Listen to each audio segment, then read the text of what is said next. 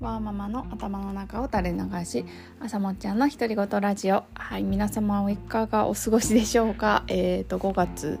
13日ですかね。はいゴールデンウィークも終わって、えー、まあ、日常に戻りかけてるんですがまだなんか体が体がというかなんか気持ちがというかちょっとこうなんか休みからのねなんかリハビリが終わりかけたと思ったら明日土曜日みたいな、はい、感じです。はいえー、っとですねまあ元気に 基本的に元気にしてるんですけどあの、まあ、やっぱり4月はあの息子が小学校に入学して、えーとまあ、今もですけどあのどういうふうにこうなんか日々やることとか忘れ物とか、まあ、どういう仕組みがいいかなとか、まあ、なんかそんなことを考えてるんですけど、うん、なんか。ね、息子はすごく前向きなのでなんかいいなと 毎日感じております。はい、で、えーと、今日ちょっとお話ししたいなと思ったのはこう容姿について容姿あの見た目ですね見た目について何か言うこと、うん、についてちょっとお話をしたいなというふうに、えー、思っています。はいえーと、今日晩ご飯なんですけど、えーと、金曜日なので、えーと、盛況ですね。金曜日なのでってうち私しか分かんないですけどあの盛況の日なのであの盛況のねあのなんだっけあのキットみたい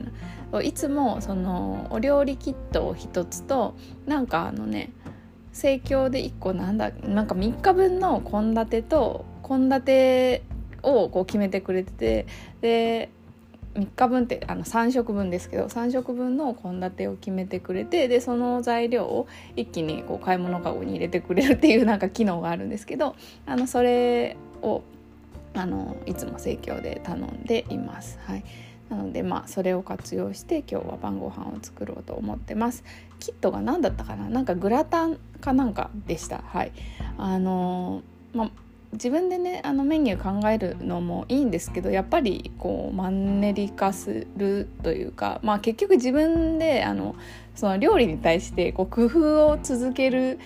エネルギーがね今やっぱ足りてないんだなって思いますね。前はね結構なんだろうこう自分でなんかこうなんだろうな料理番組見たりとか、あのー、どっか外で食事した時にこうなんかインスピレーションを得てねでそこからじゃあ今日はこんなの作ってみようみたいなのやってたんですけどいやそれやるエネルギー全然ないわっていうのにね最近気が付いてまああのそのねセットを元にあの料理を作ってるとまあいろんなものが、食べられるのであの結構はいいいなと思っております。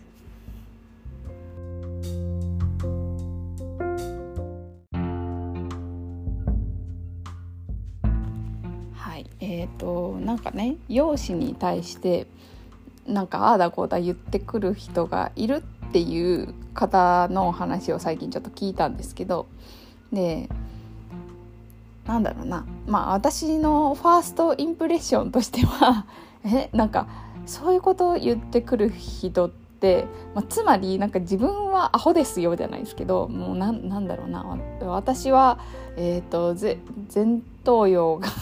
弱い人間ですよってこう自分で言ってるみたいなもん。だからなんかそうでしかなんかそういう方法でしか相手にあのアクションすることができないっていう時点でなんかそんなになんかなんか相手にするのももったいないというか、まあ、それはそれで失礼なのかもしれないですけどなんかまあそういう感覚になるので、うん、なんかそんなに悩まなくてもいいんじゃないみたいななんかまあそういう感覚でまあ答えてちょっとしまったんですよね。まあでも、まあ、よく考えると、まあ、それ本人は多分なんかこうずっと言われててこうなんか嫌だと思っているけどこうでなんかこう対処もねいろいろしようとしているみたいなんですね。まあ、例えば、まあ、職場でそういうことがあるっていうことなんであの、まあ、別の場所でなんか仕事をするとかああの、まあ、ちょっと避けたりとかはしてるんだけれどもなんかそれでもなんかどうしてもこうなんか仕事の性質上なんか同じ場所にいることがあのあるらしくて、まあ、その時になんか言ってくるらしいんですよね。えでもなんかもうそこまでもう避けてるのに言ってくるっていうところもなんかもうもうやばいなその人っていう感覚しか私はなくって。でまあなかなかね、うん、ちょっとなんだろうな。私もうんたなんか大変なんだけどでもなんかこうちょっとこう離れて客観的に見るとなんかおかしいよねその人っていう感想しか湧かないっていう。うん、でなんかこのなんか容姿についてなんかこうずっと言い続けて相手が嫌な気持ちになるまで追い詰めるってあのなんだろうな子供がいや子供がねなんかこういじめとかになるのもそういうことじゃないですか結構きっかけとしては。多分そのいじめる方としては何かこう満たされないものがあって、えー、別の人なんかこうちょっとこううまくいってる人とか、あの弱い人に対してあの攻撃をして攻撃をすることでこう満足感を得るっていうあのそれをやってるんだなって思うともう本当にねなんかなんかアホらしいっていうかもうなんかそういう気持ちしか湧かなくってでなんかそのそういう気持ちしか湧かないことの何が問題かというと全然なんかその。えーと、言われて困ってる人のなんか立場にとって聞けてないんですよね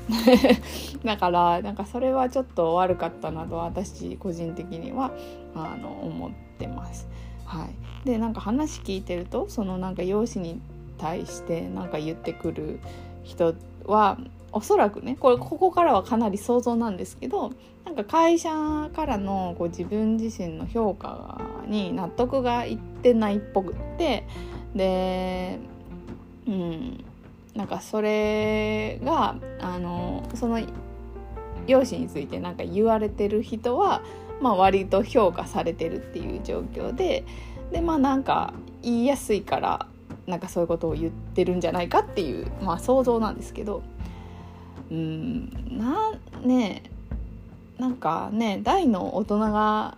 ねやっぱでもどこでもそういうことがあるから何ですかねこう人間が持ってる何て言うかななんか、うんまあ、自分人間がその自分をこう保つためにあのそういうね方法を多分見つけたんだと思うんですけどそうじゃない方法もいっぱいあるのでなんかそういうのをねやっぱりこう学んであの行くことがすごく大事だなと思いました。ねなんかそう評価がさに納得がいってないんだったらどうしたら評価をねあのよくできるのかなっていう方向にエネルギーを割けばいいわけじゃないですか。ねだからうんねこれこれなんか私はおかしくてどうしてもちょっと笑ってしまうんですけど、まあ、それも良くないなとは思うんですけどでもなんかそっちじゃないよね方向なんだ力をかける方向が全然そっちに行ったからといってこう自分にとってプラスになるかっていうところがあの考えられてないなっていうふうに、はい、あのすごく思いました。はい何の意味もないですよ。なんか容姿についてね。なんかどうだとか。まあなんか今セクハラになるとか。まあそのね女性が綺麗だとか。なんかそういうのをあの何だったかな。言っても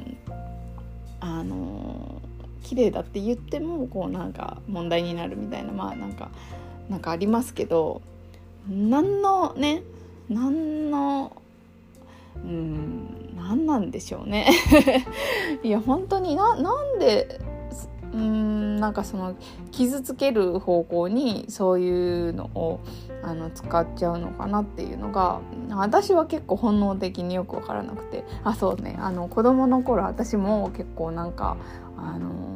なんだろうな。目が結構ギョロギョロしてるので、まあ、それについてなんか言わよくなんかしばらく結構言われてた記憶があるんですけどまあ、私はその時あの逆に、まあ、先生からは学校の先生とか、まあ、友達からは基本的になんかそんなね悪い感じに思われてなかったっぽかったというか 私が鈍感だっただけかもしれないですけどなんかまあ何を言われようとなんかあんまり気にしなかったんですけどまあそうですね、まあ、気にする人は気にしますよね。だからなんかそこをねなんかもうちょっとこうフォローできる自分になりたいなっていう気持ちとやっぱりそこになんかこうね養子に対して何か言う人に対してなんか自分が必要以上にこう弱くなってしまう必要もないというか、まあ、やっぱそこはなんか強く持てるようにこう考えをね自分の考えを持っていたいなというふうに思いました。はい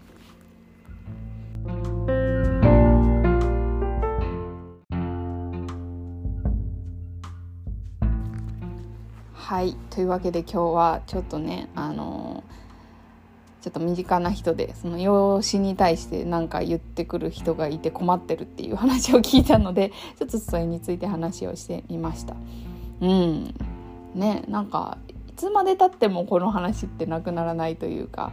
あのねいろんな人がいて当たり前なのになんでなんだろうみたいな。私は多分あのその個別化があのストレングスファインダーであの1位なんですけど昔からその違いっていうことに対して寛容的というかなんか違っててもいいじゃない的なところがあのやっぱりこれはなんかね何なんでしょう？生まれ持ってのものなのか。だからそういうことを言ってる人に対してのなんかなんで？なんで？みたいな。なんかもう意味がわからないみたいな。何も面白くないみたいな感覚が最初からあったんですけど、うん、これもねこうなんでそういうそうなっちゃうのかっていうところもなんか興味があるしあの、ね、もしそうなりやすいんだそういうふうに言いやすい